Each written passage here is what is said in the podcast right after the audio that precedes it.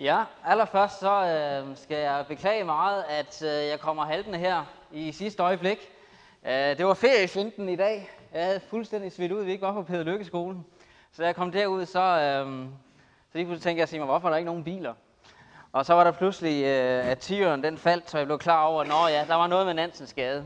Men det er godt, at de andre i hvert fald har, har fundet herind, og øh, har fundet herind til tiden også. Øh, så skal jeg sige, at øh, der har været sådan lidt, lidt usikkerhed omkring, hvordan vi greb det an i dag, og hvem der skulle tage undervisning. Men det er blevet endt med, at, øh, at øh, vi gør det lidt anderledes i dag. Vi øh, tager fat på apostlenes gerninger igen, som vi øh, jo øh, har haft fat på tidligere, hvor vi har gennemgået de første 12 kapitler. Og øh, nu tager vi så et godt ryg øh, og prøver at øh, komme igennem den sidste del af apostlenes gerninger også. Det vi skal se på i dag, det er det, man kalder den første missionsrejse. Paulus' første missionsrejse, som I finder i Apostlenes Gerninger 13, 13 og 14. Det er side 1000. Så det er altid let at huske, at øh, første missionsrejse, den begynder på side 1000. Apostlenes Gerninger 13 og 14. Og øh, det vi skal nu, det er simpelthen, at øh, vi skal læse de to kapitler sammen. Og øh, så vil jeg knytte nogle få øh, kommentarer til det. Og det bliver sådan set det. Så det bliver ikke sådan en, en traditionel undervisning, hvor jeg står sådan og siger en hel masse kloge ting i dag. Uh, vi skal simpelthen i dag bare læse Guds ord sammen. Og uh, prøve at følge med i, hvad er det, der sker. Og så knytter jeg altså nogle ord til, og hvis I kender mig ret, så bliver det alligevel til lidt flere, end jeg egentlig har regnet med. Men uh, nu får vi at se. Uh, allerførst, så skal vi lige starte med at læse de første uh, tre vers, side 1000. Og så tager vi det sådan i små ryg. Men først tre vers. Jeg så sådan her. I menigheden i Antiochia var der profeter og lærere, nemlig Barnabas og Simeon, der blev kaldt Niger, Lucius fra Kyrene, Manaen, der var plejebror til landsfyrsten Herodes, og Saulus, som altså også er Paulus. Og mens de holdt gudstjeneste og fastede, sagde Helligånden, udtag Barnabas og Saulus til det arbejde, jeg har kaldet dem til. Da de havde fastet og bedt og lagt hænderne på dem, sendte de dem afsted. Sådan her starter første missionsrejse. Vi er øh, sådan cirka i år 46, 47 eller 47, 48. Det er der den første missionsrejse øh, den foregår. Og teamet på den her første missionsrejse, det er altså Paulus og Barnabas, som vi også begge to har stødt på tidligere øh, i Apostlenes Gerninger. Vi har blandt andet læst om Barnabas som den, der på en særlig måde tog sig af Paulus, og der er et stærkt venskab mellem dem. Øh, det er teamet, som bliver sendt afsted her. Der er også en, der hedder Johannes, får vi vide lidt senere, som er med som en medhjælper, der er med på noget af turen. Men ellers så er øh, teamet først og fremmest Paulus og Barnabas. Men baggrunden for deres missionsrejse her, det er, at de er kaldet og udsendt i første række af Helligånden. Helligånden, der mens de holder gudstjeneste i Antiochia, øh, formodentlig igennem en, øh, et, et profetisk budskab fra en anden i menigheden, Øh, siger, at nu skal de udtage Paulus og Barnabas til det, han har kaldet dem til, og sende, sende dem afsted. Vi ved fra tidligere, at Paulus øh, øh er blevet omvendt, at Jesus har mødt ham, og samtidig med, at han møder ham og kalder ham til frelse, kalder han ham også til at være øh, apostel, være missionær, der skal række evangeliet videre til hedningerne. Øh, og øh, nu er det så, at øh, de skal rejse ud. Det interessante er, og det skal vi lige have med, det er, at vi har stødt på den her menighed i Antiochia lidt før, hvis I prøver at blade tilbage i kapitel, øh, i kapitel, nu skal vi se det om i kapitel øh, 8, er det vist.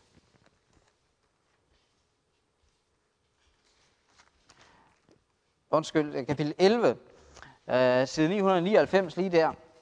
Der har vi hørt om den før. Det interessante er, at allerførst er der jo ikke nogen menighed overhovedet i Antiochia. Der står sådan her, øh, kapitel 11, vers 19. De, der var blevet spredt under den forfølgelse udbrød i anledning af Stefanus, rejser nu rundt helt til Fønikien og Kyberen og Antiochia, men forkyndte kun ordet for jøder. Men blandt dem var der nogle kyprioter og kyrenæer, som kom til Antiochia og også talte til grækerne og forkyndte evangeliet om Herren Jesus. Og Herrens hånd var med dem, så et stort antal kom til tro og vendte om til Herren. Her der hører vi om, hvordan hele menigheden overhovedet blev oprettet. Der er ingen kristne. Så kommer der nogen og fortæller evangeliet, og der opstår en menighed. Det, der er fantastisk, det er, at vi kommer til kapitel 13, så de her, som ikke har så lang tid på banen egentlig som kristne, de bliver nu enige om, at vi skal have det her evangelium videre. Vi skal have det videre ud, og derfor sender de Paulus og Barnabas afsted. Så siger, skal du lige gå ned til mor igen? Ja, jeg skal stå stille i hvert fald. Godt. Øhm, så det er det, der starter. Så øh, skal vi lige have et kort op her på, øh, på videoprojektoren, der viser os nu, hvad det er, der kommer til, eller den rute, som de nu vælger her øh, øh, i, de, i de efterfølgende kapitler. De tager altså afsted fra Antiochia, som jeg har herude til, til højre, og øh, tager ud til havnebyen Seleukia og sejler derfra. Og det første stop på rusen, det er Kypern. De rejser til Kypern, hvor Barnabas blandt andet kommer fra. Og øh, det er måske noget, der har ligget øh, Barnabas øh, på sinde, at, at tage til Kypern, hvor han selv kommer fra, og fortælle nogle af de mennesker, han kender derfra, om Jesus. I hvert fald så tager de afsted til Kypern, og øh, vi læser videre fra vers øh, 4-12. Efter at de nu var udsendt af Helion, tog de ned til Seleukia, og derfra sejlede de til Kypern. Og da de var kommet til Salamis, det er, som I kan se, øhm, øh, øh, havnebyen på østsiden af Kypern, en stor by øh, der. Da de var kommet dertil, forkyndte de Guds ord i jødernes synagoger. De havde også Johannes med som medhjælper. Måske skal jeg lige stoppe her og sige, at det er, er typisk for den, hele den strategi, der ligger her på den her første missionsrejse. De går til jøderne først, og så til hedningerne. Helt i overensstemmelse med, øh, at, øh, at øh, som Paulus siger i sine breve, breve igen og igen, evangeliet er for jøderne først, og så for, for hedningerne. Så øh, øh, det er også det, de gør her. De går ind i synagogerne først. De drog rundt på hele øen, lige til Pafos, og så er de altså taget rundt og har evangeliseret på Kypern og kommer over til Pafos, som er selve hovedstaden i byen, eller på øen, som ligger om på sydvestsiden. Øhm, hvor de traf en jøde ved navn Bar Jesus, som var troldmand og falsk profet. Han holdt til hos stadholderen Sergius Paulus, som var en forstandig mand. Stadholderen sendte bud efter Barnabas og Saulus, for han ønskede at høre Guds ord. Men troldmanden Elimas, som hans navn lyder i oversættelse, modarbejdede dem og forsøgte at vende stadholderen bort fra troen. Saulus, som også hedder Paulus, blev da fyldt af helgenen, så fast på ham og sagde, du djævelens barn, fjende af al retfærdighed. Du, som er så fuld af alt muligt bedrag og ondskab, holder du aldrig op med at gøre Herrens lige vej kroget. Nu skal Herrens hånd ramme dig, så du bliver blind og for en tid ikke kan se solen. I samme i det samme faldt der dybt mørke over Elimas, og han gik rundt og famlede efter en, som kunne lede ham ved hånden. Da stadholderen så, hvad der var sket, kom han til tro, fuld af undren over Herrens lære. Vi ved ikke, hvor mange der kommer til tro på Kyberen. Det uh, Lukas her vælger at fokusere på, det er stadholderen, uh, øh, Sergius Paulus, der kommer til tro på den her ret uh, fantastiske måde, der står om her. Uh, så det er det første stop på Kyberen, altså uh, hvor de uh, tager ud for at forkynde evangeliet og for at grundlægge menigheder. Øh, og vi hører ikke så meget om, uh, hvad der bliver resultatet af det, ud over det her med Sergius Paulus. Men derfra drejer de videre op til det syd, den sydlige del af Lilleasien. Øhm, der er vi oppe i, i Tyrkiet, øhm, det der hedder Tyrkiet nu, og øh, tager videre op der, også for at forkynde evangeliet der og grundlægge menigheder derop. Øhm, det de gør så, det er, at de sejler op Formodentlig sejler de op til øh, havnebyen Atalia, det står der ikke direkte, og, men i hvert fald tager de videre til Perge, som øh, ligger et stykke inde i landet og er en stor by der. Og da de er kommet dertil, rejser de så videre op til en, et noget, en anden Antiochia, end den vi har derovre, nemlig øh, Antiochia i Pisidien. Øh, og øh, vi læser videre om deres færd her. Øh, først rejsen fra Kypern. Paulus og hans ledsagere sejlede ud fra Paphos og kom til Perge i Pamfylien, men Johannes forlod dem og vendte tilbage til Jerusalem. Her hører vi om, hvordan øh, deres medhjælpere altså vælger, vælger det at forlade dem. Det kommer vi senere tilbage til, for det bliver anledning til en strid mellem Paulus og Barnabas senere, men det tager vi til den tid. De andre rejste videre fra Perge og nåede til Antiochia i Pisidien. Og så møder vi igen det, at de går til jøderne først. På sabbaten gik de hen i synagogen og satte sig. Efter oplæsningen fra loven og profeterne sendte synagogeforstanderne bud ned til dem. Brødre, hvis I har en formaningstale til folket, så tal. Og øh, så hører vi, får vi en længere tale, som øh, Paulus holder i øh, synagogen der i, øh, i øh, Antiochia. Øhm, og øh, det første, hvis jeg ligesom lige skal give et lille overblik over talen først, så det første, Paulus gør i den tale, det er i vers 16-25, at han ligesom opruller Guds frelseshistorie igennem det gamle testamente, og forkynder så, at den Messias, der var lovet, det er Jesus. Det er Jesus. Han der står i vers 23, at hans slægt har Gud givet Israel en frelser, som han havde lovet. Jesus. Da han har gjort det, så kommer så anden del af den fra vers 26 og frem, som ligesom er den appel, Paulus så kommer til de her jøder om at øh, tage imod Jesus. Han forkynder dem, at Gud har oprejst Jesus fra de døde, efter han var blevet korsfæstet. Øh, alt det er en opfyldelse af skriften. At i Jesus, der kan de modtage syndernes forladelse. Der kan de blive retfærdiggjort over for Gud. Han kalder dem til at tro på ham. Og advare imod det, at, øh, at afvise ham. Ligesom nogle, eller en stor del af jøderne havde gjort i Jerusalem. Øh, og vi skal læse den tale, men nu har jeg i hvert fald overblikket over, hvad det er, der er forløbet i den. Øh, vers 26 til 41. 16 øh, til 41 hedder det.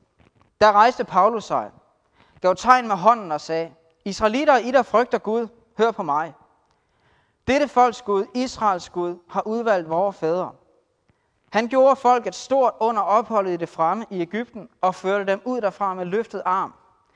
I næsten 40 år sørgede han for dem i ørkenen.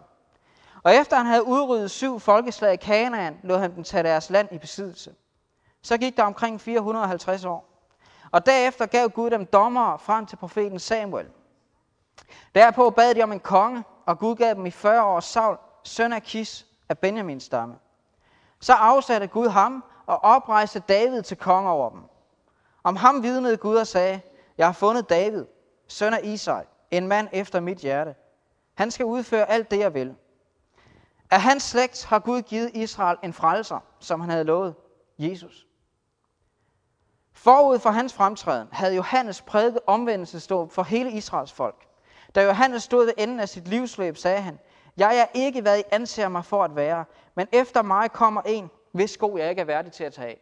Det er tydeligt, når man læser apostlenes gerninger, at Johannes har gjort et kolossalt indtryk på utrolig mange. Og der har givetvis stadig været nogen, der betragtede Johannes som Messias. Og det, som er vigtigt for Paulus at understrege, det er, at Johannes selv sagde, jeg er ikke Messias, men der kommer en efter mig. Hele talen handler om at sige, Jesus er Messias. Og så er det, at han øh, henvender sig direkte til øh, sine tilhører nu og siger, Brødre, I som er børn af Abrahams slægt, og I andre her, som frygter Gud. Det er til os ordet om denne frelse er blevet sendt. For Jerusalems indbyggere og deres ledere kendte ham ikke. De dømte ham og opfyldte derved profeternes ord, som læses op hver sabbat. Og selvom de ikke fandt noget grundlag for dødsdom, bad de Pilatus om at lade ham henrette. Da de havde udført alt det, der står skrevet om ham, tog de ham ned fra korset og lagde ham i en grav. Men Gud oprejste ham fra de døde. Og i mange dage viste han sig for dem, der var fulgt med ham fra Galilea til Jerusalem, og de er nu hans vidner over for folket. Og vi forkynder jer det evangelium, at løftet, der blev givet til fædrene, har Gud opfyldt for os, deres børn, da han lod Jesus opstå. Sådan som der står skrevet i den anden salme. Du er min søn, jeg har født dig i dag. Og at Gud lod ham opstå fra de døde, så han ikke nogensinde skulle vende tilbage til forrøden, så han sagt således. For jeg vil opfylde de urokkelige løfter til David for jer. Derfor siger han også et andet sted. Din hellige vil du ikke lade se forrøgnelse. Læg mærke til, hvordan det har magt på at vise, hvordan alt det her er en opfyldelse af skriften. Alt, hvad Gud har lovet. Så siger han videre. For da David havde tjent sit slægtled, så han hen efter Guds vilje og blev lagt hos sine fædre og så forrømmelse. Men han, som Gud oprejste, så ikke forrømmelse. Det skal jeg altså vide, brødre, at det er ved ham, der forkyndes jeres syndsforladelse. Og i alt det, hvor I, I ikke kunne gøres retfærdige ved Moseloven, bliver enhver, der tror, gjort retfærdig ved ham. Tag jer agt, at det ikke går, som der er sagt hos profeterne. Se jer om, I som er fulde af foragt. I skal blive stumme af undren og gå til grunde, for at udføre en gerning i jeres dage. En gerning, som I ikke ville tro, hvis nogen fortalte jer om den.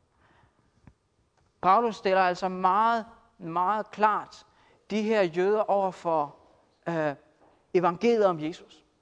Forkynder meget klart, at han er den messias, den frelse Gud havde lovet.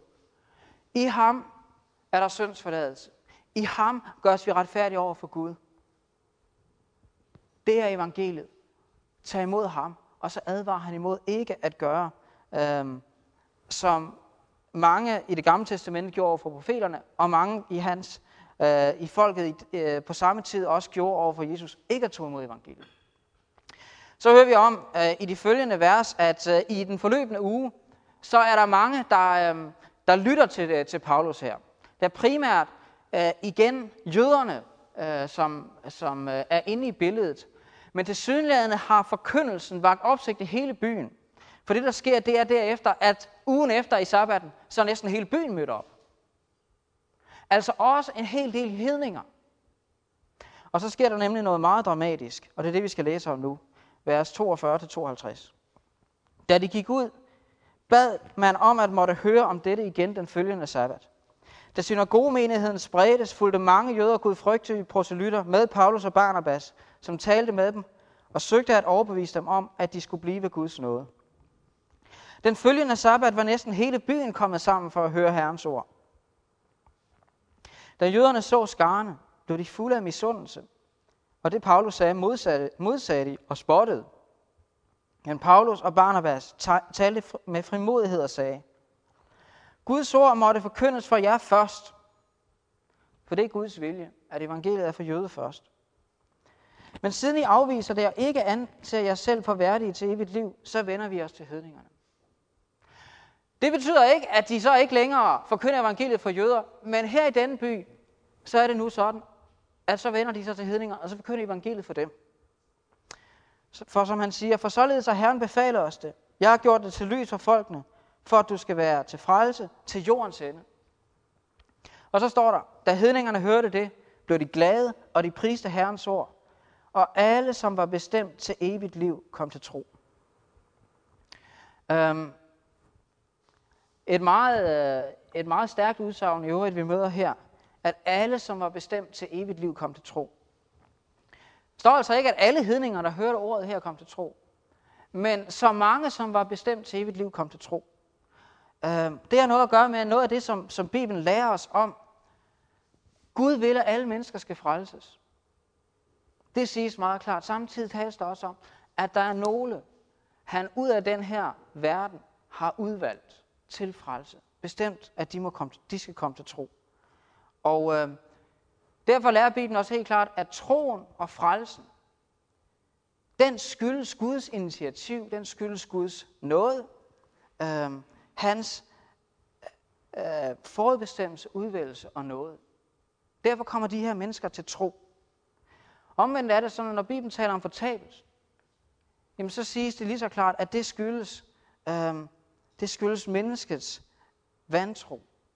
Og ansvaret ligger hos mennesket selv.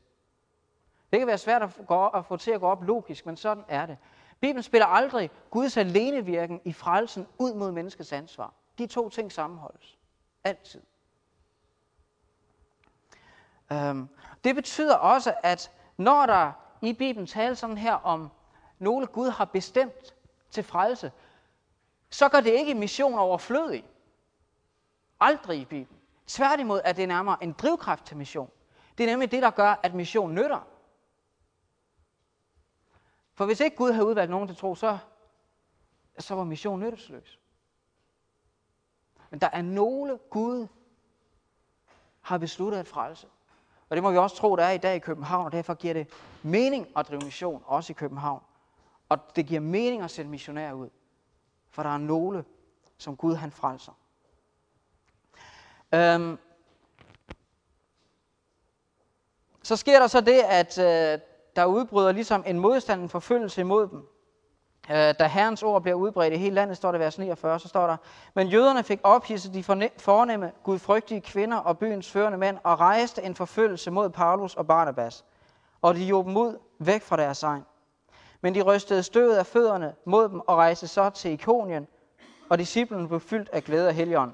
Hvis vi lige kigger på kortet igen, så rejser de altså nu videre mod øst igen til byen øh, Ikonium, og der er de så øh, ja, lidt, og vi læser om det i de følgende vers. Øh, I Ikonium gik Paulus og Barnabas, Barnabas ligeledes ind i jødernes synagoge, og talte sådan, at mange jøder og grækere kom til tro. Men de jøder, som ikke ville tro, hissede hedningerne op og gjorde dem fjendtligt stemt mod brødrene. Så tænker man, at, de, øh, at det får Paulus og Barnabas til at stikke, stikke af, men ikke i første omgang. Der står i stedet for, at de blev der i lang tid og forkyndte frimodigt i tillid til Herren, som bekræftede ordet om sin nåde ved de tegn under, der skete ved deres hænder. Men byens befolkning blev delt i to. Nogle holdt med jøderne, andre med apostlene. Da de blev klar over, at både hedninger og jøder samt deres ledere havde sendt at mishandle og stene dem, så flygter de. De trækker den noget, for de forkynder i tillid til Herren. Øhm, de forkynder i tillid til Herren, og Gud virker. Han, øhm, han lader mange mennesker komme til tro. Han virker også på den måde, at han til ordet knytter tegn og under, som bekræfter ordet. Virker som et, et vidnesbyrd over, omkring ordets sandhed. Øhm, og det møder vi lidt senere igen. Men det, der sker, det er, at de flygter videre øh, så, og øh, kommer så til Lystra og Derbe. Øhm, og øh, også der forkynder de evangeliet, og øh, der opstår menigheder. Og det er faktisk det med Lystra og Derbe, vi så læser om øh, helt ned til vers... Øh, øh, vi skal faktisk helt ned til vers 21, øh, hvor vi hører om forkyndelsen i netop de to byer. Allerførst øh, får vi noget at vide om, øh, hvad der sker i Lystra, og vi læser her øh, vers øh, 8 og frem. I Lystra sad der en mand, som ikke kunne bruge sine ben. Han var lam fra mors liv og havde aldrig kunne gå.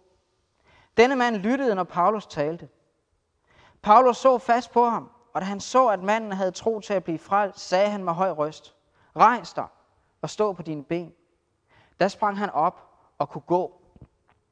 Her der møder vi netop, øh, netop et, øh, et udtryk for det, at Gud stadfæster ordet, bekræfter ordet ved under og tegn. Det er netop det, vi møder her. Paulus forkynder evangeliet om Jesus. Da han gør det, så sidder den her mand, som har været lam. Og mens han lytter, så virker ånden troen i ham. Han begynder at tro på Jesus. Og Paulus ser, at det sker. Han ser, at her er en mand, der er ved at komme til tro. En mand, der kommer til tro. Og da han ser, at nu har han den tro, så han kan blive frelst, så forkynder han ham samtidig det, at, altså, at så udfører han det her under, som bekræfter ordet. Han ser fast på ham og siger, rejs dig og stå på dine ben. Det, som jeg tror er vigtigt her, er at lægge mærke til, at øh, den tro, som der er tale om her, det er en tro på Jesus som, som sin frelser, og det er en tro på Jesus som den, der har magt til at gøre under. Øhm, I helbredelserne i det gamle testamente er det sådan, at den objektive årsag til helbredelsen er altid Jesus. Den subjektive årsag, det er menneskets tillid til ham. Troen på ham. Og, øhm, og øh, det er det, vi møder her. At, at ved den tro på Jesus, øh, der bliver den her mand helbredt. Og på den måde så øh, bekræfter det her under, det her tegn, netop øh, forkyndelsen af evangeliet. Øh, måske skulle vi lige kigge på øh, Apostlenes Gerninger 3.16 i den forbindelse, øh, hvor det her med med både den, den objektive grund, som er Jesus selv, som gør under, og øh, troen der, som, som forudsætningen for, for helbredelsen bliver understreget i vers, øh, kapitel 3, vers 16. Øh, det er efter, at øh, Peter og Johannes har helbredt manden ved den, den lamme ved den skønne port, så siger de i kapitel 3, vers 16. Ved troen på Jesu navn, der kunne han lige så godt sige ved troen på Jesus, har hans navn, eller har Jesus bragt denne mand, som I ser og kender til kræfter. Den tro, som er virket ved Jesu navn, eller ved Jesus, har for øjnene af jer alle givet manden hans fulde førlighed. Der har vi det altså, det går meget smukt hånd i hånd. Jesus og troen og tilliden til ham. Men der er altså ikke her for mig at se helt klart ikke, når vi kigger i kapitel 14, tale om, at manden har nået et trosniveau, eller noget i den stil, som muliggør helbredelsen. Der taler om, at han har den tro på Jesus som frelser, som også indebærer en tro og en tillid til, at han har magt til at helbrede. Så læser vi videre, øh, også om Lystra. Da folk så, hvad Paulus havde gjort, råbte de højt på lykaonisk. Guderne er i menneskeskikkelse kommet ned til os. Det må man sige, det har gjort indtryk på dem, det her tegn. Og de kaldte Barnabas Zeus og Paulus Hermes. Øh, det er nogle af de græske guder. Fordi det var ham, der førte ordet. Præsten ved Zeus-templet uden for byen kom hen til byporten med tyre og kranser og ville ofre sammen med folkemængden. Da apostlene Barnabas og Paulus hørte det, flængede de deres kapper og styrtede ind i folkemængden og råbte, Mennesker dog, hvorfor gør I det? Vi er jo mennesker ligesom I. Vi forkynder. Og så bruger han det som anledning til at forkynde evangeliet igen. Vi forkynder, at I skal vende om fra disse tomme guder til den levende Gud, som har skabt himlen og jorden og havet med alt, hvad de rummer. I tidligere tider har Gud lavet alle hedninger gå deres egne veje, og alligevel har han vidnet om sig selv gennem sine velgærninger, ved at give jer regn fra himlen og frugtbare årstider, ved at mætte jer og ved at fylde jeres hjerter med glæde. Med disse ord fik de med nød og næppe folk fra at ofre til dem. Jeg kan kun lige sige det i parentes, som det er værd nogle gange at lægge mærke til apostlenes gerninger, at der er stor forskel på den måde, evangeliet forkyndes til jøderne på, og til hedningerne, fordi deres baggrund er en helt anden. Baggrund og baggrundsforståelsen er en helt anden. Og det er det samme, vi må være utrolig opmærksom på, når vi forkynder evangeliet. Og finde folk der, hvor de er. Og så forkynde budskabet, Bibelens budskab om Jesus, lige præcis ind øh, til mennesker der, hvor de er, og ud fra det ståsted, de har, og med den viden, de har. Det var bare i parentes. Så står der vers 19 og videre. Der kom der nogle jøder fra Antiochia og Ikionien. De er altså nærmest som nogle vilde hunde jagtede dem. Jeg vil sige, lige kigger. De kom op fra Antiochia og Ikonien, hvor, hvor, øh, hvor Paulus og Barnabas lige har været. Hvor de lige måtte flygte fra dem. Nu kommer de der ned til dem. Um, og de får folk overtalt, så de stenede Paulus. De slæbte ham uden for byen i den tro, at han var død. Men disciplene slog kreds om Paulus, og han rejste sig op og gik ind i byen. Næste dag drog han sammen med Barnabas til Derbe. Og så rejser han videre til Derbe, som bliver endestationen, så at sige, her på, øhm, på den første missionsrejse, inden de tager tilbage. Men ingen kan sige, at øh, apostlenes gerning er kedelig. Der er virkelig dramatik hele vejen igennem. Og øh, Paulus her er virkelig død nær. Men øh, Jesus er ikke færdig med Paulus endnu. Jesus er ikke færdig med at bruge ham som et redskab. Det vi så hører om i de følgende vers, det er så øh, tilbagerejsen øh, på den her første missionsrejse, hvor de rejser tilbage til, til Lystra, øh, videre til Ikonien og Antiochia igen. Og der, der står der så om dem øh, i vers 21-23. De forkyndte også øh, evangeliet i denne by, altså i Derbe, og fik mange gjort til disciple. Så rejste de tilbage til Lystra, Ikonien og Antiochia. Så står der, de styrkede disciplene. Det er det første. De styrkede disciplene. Så formanede de dem til at blive i troen og sagde, igennem mange trængsler skal vi gå ind i Guds rige. Det må man sige, det er noget, som hele Paulus' liv i hvert fald vidner om. De styrker dem, formaner dem til midt i trængslerne at holde fast. Hold fast ved evangeliet. Fordi at de trængsler, siger han, igennem dem går vi ind i Guds rige. Det minder meget om Paulus, der i Filipperbrevet siger, vi har fået den, den nåde ikke blot at tro på Jesus, men også at lide. Det er et vilkår øh, ved det øh, at være en kristen. Det kan, tror jeg, veksle fra tid til tid, hvor meget man oplever af den her slags trængsler. Men øh, det var i hvert fald øh, den virkelighed, som de meget konkret oplevede her. Derudover, så rejser de tilbage for også at styrke menigheden på den måde, at de indsætter ældste. I hver menighed udpegede de, ældste, øh, de der på ældste for dem. Efter bøn og fast overgav de dem til Herren, som de var kommet til tro på. Jeg synes faktisk, at det er fantastisk at tænke på. Det er menigheder, der lige bliver grundlagt her, da de rejser, rejser igennem her. Hele missionsrejsen regner man med har varet maks halvandet år. De, øh, de rejser ud for køn evangeliet. Mange gange må de, må de være der forholdsvis kort tid. De er nødt til at rejse videre for at bevare livet. Nu rejser de tilbage, selvom de er blevet jagtet, og Paulus næsten er blevet stenet, så rejser de tilbage. For at styrke dem, for at indsætte ældste, for ligesom at, og, øh, og på den måde også værne øh, dem mod vranglærer, men ret unge kristen indsættes her faktisk som ældste i menighederne. Og så står der, og så overgav de dem til Herren. Paulus er nødt til at vide, at han har en mission, han skal udføre. Men de overgiver dem til Jesus. Og så er det ham som den gode hyrde, der må værne dem.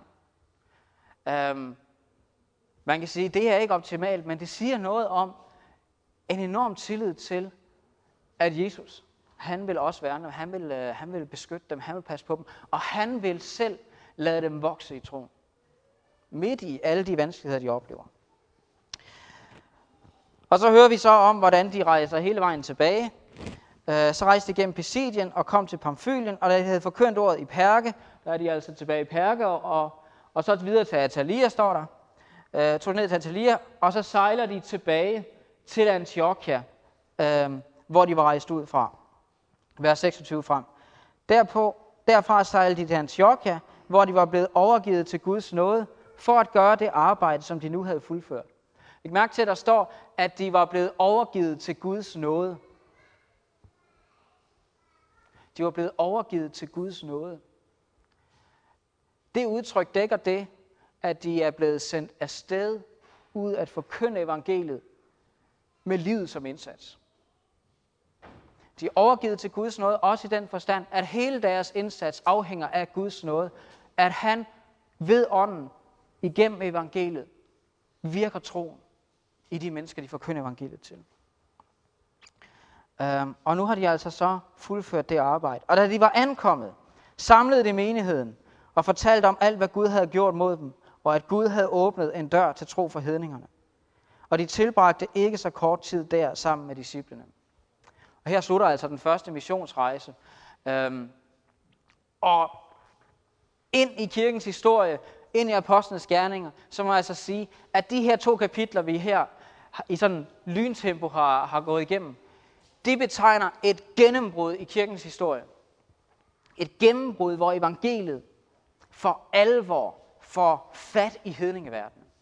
Altså blandt ikke-jøder. Vi har hørt tidligere om, om, øh, om øh, hedningerne, der kommer tro. Vi har hørt om menighedens chok af både jøder og hedninger. Men her, så er der et gennembrud, og der er vækkelse øh, i stor stil. Og her slutter vi så for i dag. Og så næste gang skal vi høre med apostelmødet i Jerusalem. Øhm, og det er meget spændende øhm, øh, møde, der netop også handler om hele, øhm, hele den her forhold mellem jøder og hedninger. Øhm, lad os øhm, slutte med lige at bede sammen.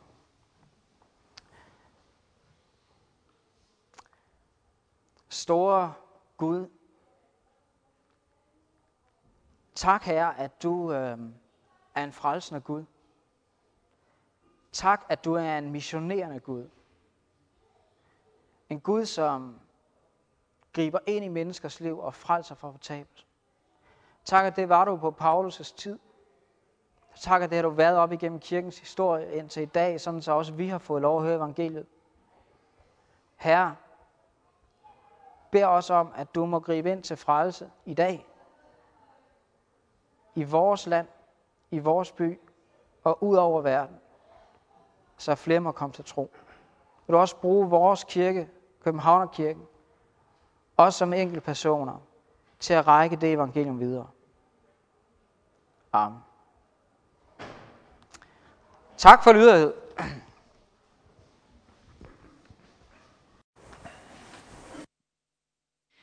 Det sjette bud lyder, du må ikke bryde et ægteskab. Så brød Jesus op og drog til Judæa og landet øst for Jordan. Er der samlede der så folkeskar hos ham, og han underviste dem igen, som han plejede. Så kom der nogle farisager, og for at sætte ham på prøve, spurgte de ham, er det tilladt en mand at skille sig fra sin hustru? Han svarede dem, hvad har Moses påbudt jer? Og de sagde, Moses har tilladt manden at skrive et skilsmissebrev og så skille sig fra hende. Jesus sagde til dem, det var med tanke på jeres hårdhjertethed, at han gav jer dette bud. Men fra skabelsens begyndelse skabte Gud dem som mand og kvinde. Derfor skal en mand forlade sin far og mor og binde sig til sin hustru, og de to skal blive et kød. Derfor er de ikke længere to, men et kød. Hvad Gud altså har sammenføjet, må et menneske ikke adskille.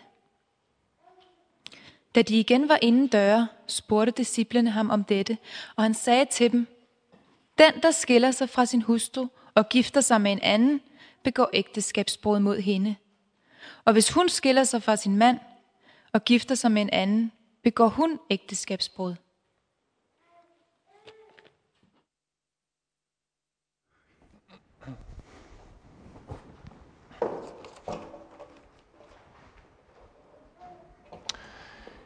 Vi kender nok alle sammen det her, det her klassiske eventyr med, med pigen i grøften i øh, mudderhullet, som øh, møder prinsen på den hvide hest. De bliver gift, og de lever lykkeligt til deres dages ende. Totalt urealistisk, men øh, det, lyder det, meget, øh, det lyder det meget sødt. Altså, den her pige i, i muddergrøften og, og, så, og så prinsen, øh, den, her, den her kongelige øh, prins, finder sammen. Og de, de overvinder ligesom den her øh, ekstreme kulturelle kløft, der må være mellem grøften og mellem det kongelige hof. Det overvinder de, og de kommer videre. Og de lever lykkeligt. De overkommer den forskel, der er på deres øh, vaner, deres forventninger, deres sprog, deres prioriteringer. De lever bare lykkeligt til deres dages ende. Hvis vi lige stiller skarpt på kongeriget Danmark og på øh, situationen, som den er i dag, så i øh, 2002, det var der indgået godt og vel 37.000 ægteskaber i Danmark. Og samme år, så var der godt og vel 15.000 skilsmisser. Det svarer til, at, at 40 procent øh, af det antal, der blev gift, de blev skilt igen. Bibelen siger, at ægteskabet det er indstiftet af Gud. I forbindelse med skabelsen, så sagde Gud, at det ikke godt for mennesket at være alene. Og derfor så vil jeg skabe en hjælper, som svarer til ham. Så han skabte mand, og han skabte kvinde, for at de kan leve sammen. Og han sagde, derfor forlader en mand sin far og mor og binder sig til sin hustru, og de bliver et kød. Ægteskabet det indebærer ifølge Bibelen, at, øh, at man forlader sine forældre, og så binder man sig til, til en anden for livet. Det indebærer, at man bliver forenet med sin partner. Og det ord, som, øh, som vi sådan oversætter øh, på dansk til det her med at, at binde sig til en anden, det betyder faktisk, øh, det betyder faktisk noget i stil med at, at blive limet sammen med, eller at blive smeltet sammen med. Ikke kun en, en fysisk og en biologisk sammensmeltning, men, men, øh, men også følelsesmæssigt, psykologisk, åndeligt og socialt. Der er faktisk tale om, at, at øh, det, der er to individer, bliver til én. Det er det, som er, er den bibelske forståelse af, af det her med, med et kød.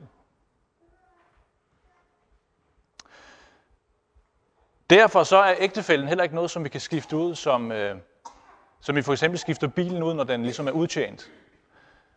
Det er ikke noget, vi kan skifte ud, ligesom vi, vi skifter tøjet ud, når det er blevet umoderne. Når ægteskabet bliver brudt, så er der tale om, at, at noget sådan i bogstaveligste forstand bliver flået fra hinanden og ødelagt. Det, som øh, i ægteskabet er blevet til et, det bliver flået fra hinanden og går i stykker. Hvis vi tænker lidt, hvis, hvis vi tager to spillekort, to sådan nogle stykker pap og limer dem sammen, godt og grundigt, sådan, så de sidder rigtig godt sammen. Hvis vi så tager den fra hinanden igen, hvis vi river den over, så hører vi, så hører vi lyden af det her pap, som, som bliver brudt, som bliver flået over. Og det går i stykker.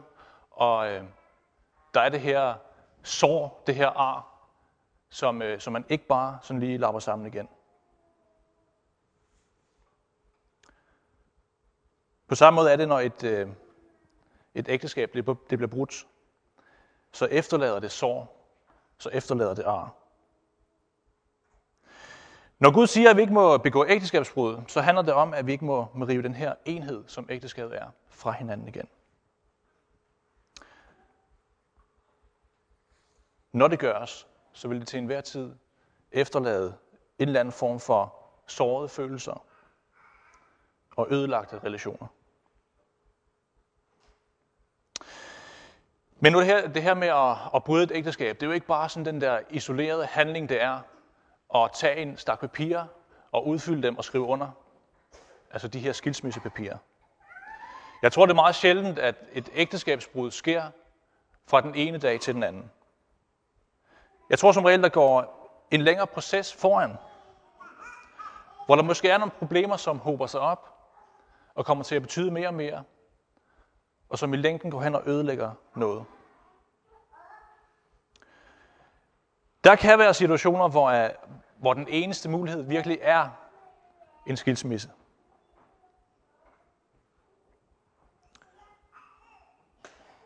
Og måske er der situationer, hvor det er helt hen i, i vejret faktisk ikke at lade sig skille. Udfordringen for et ægtepar, det er, at de problemer, som, som opstår, at de ikke får lov til at, at fylde for meget. At øh, de her ting ikke får lov til at, at blive ødelæggende for ægteskabet.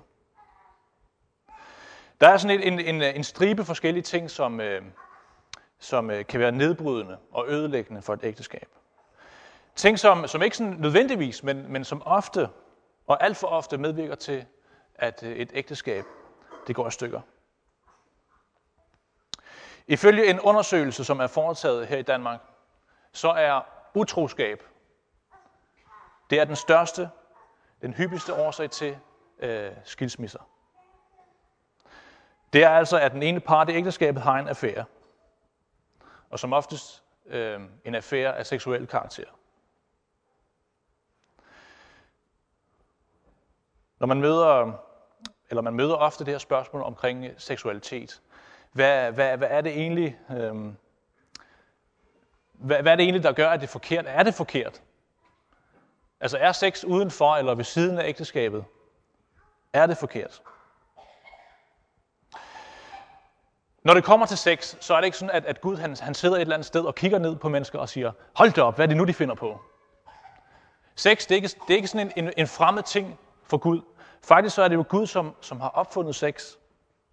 Gud han har, han har udtænkt, hvordan vi ser ud som mennesker. Han har udtænkt vores øh, kønsorganer, og han har givet os dem, fordi at vi skal nyde dem. Og faktisk så er det jo øh, Gud, som, som har opfundet nydelse. Når Bibelen udtaler sig om sex, så er det altså designeren bag mennesker. Det er designeren bag begrebet sex, som ønsker at fortælle os, hvad, hvordan det egentlig er tænkt. Hvordan kan vi, kan vi nyde sex til fulde? Den bibelske betydning af seksuel samliv, det er, at det er en del af det livslange ægteskab mellem en mand og en kvinde. Det, som Gud han gør, det er, at han, han advarer os. Han advarer os øh, om faren ved at gå uden for de her grænser, som han har sat. For eksempel så er der ikke noget, der hedder uforpligtende sex. Et hvert samleje, det er en, øh, det, vi kan kalde en et-kød-forening. Det er en forening, som hører til inden for det her forhold et kød. Brydes den her et-kød-forening, så bliver mennesker såret. Der opstår problemer. Og det er faktisk det, vi har set igennem hele den her række om de 10 bud. Bliver Guds brud, bliver de brudt så resulterer det i, i øh, ulykke. Det resulterer i brudte forhold og relationer. Både i forholdet til Gud, men også i forholdet mellem mennesker. Nu sidder der jo en del øh, singler her i dag. Og faktisk så, øh, så er det ikke sådan, at man behøver at være gift, for ligesom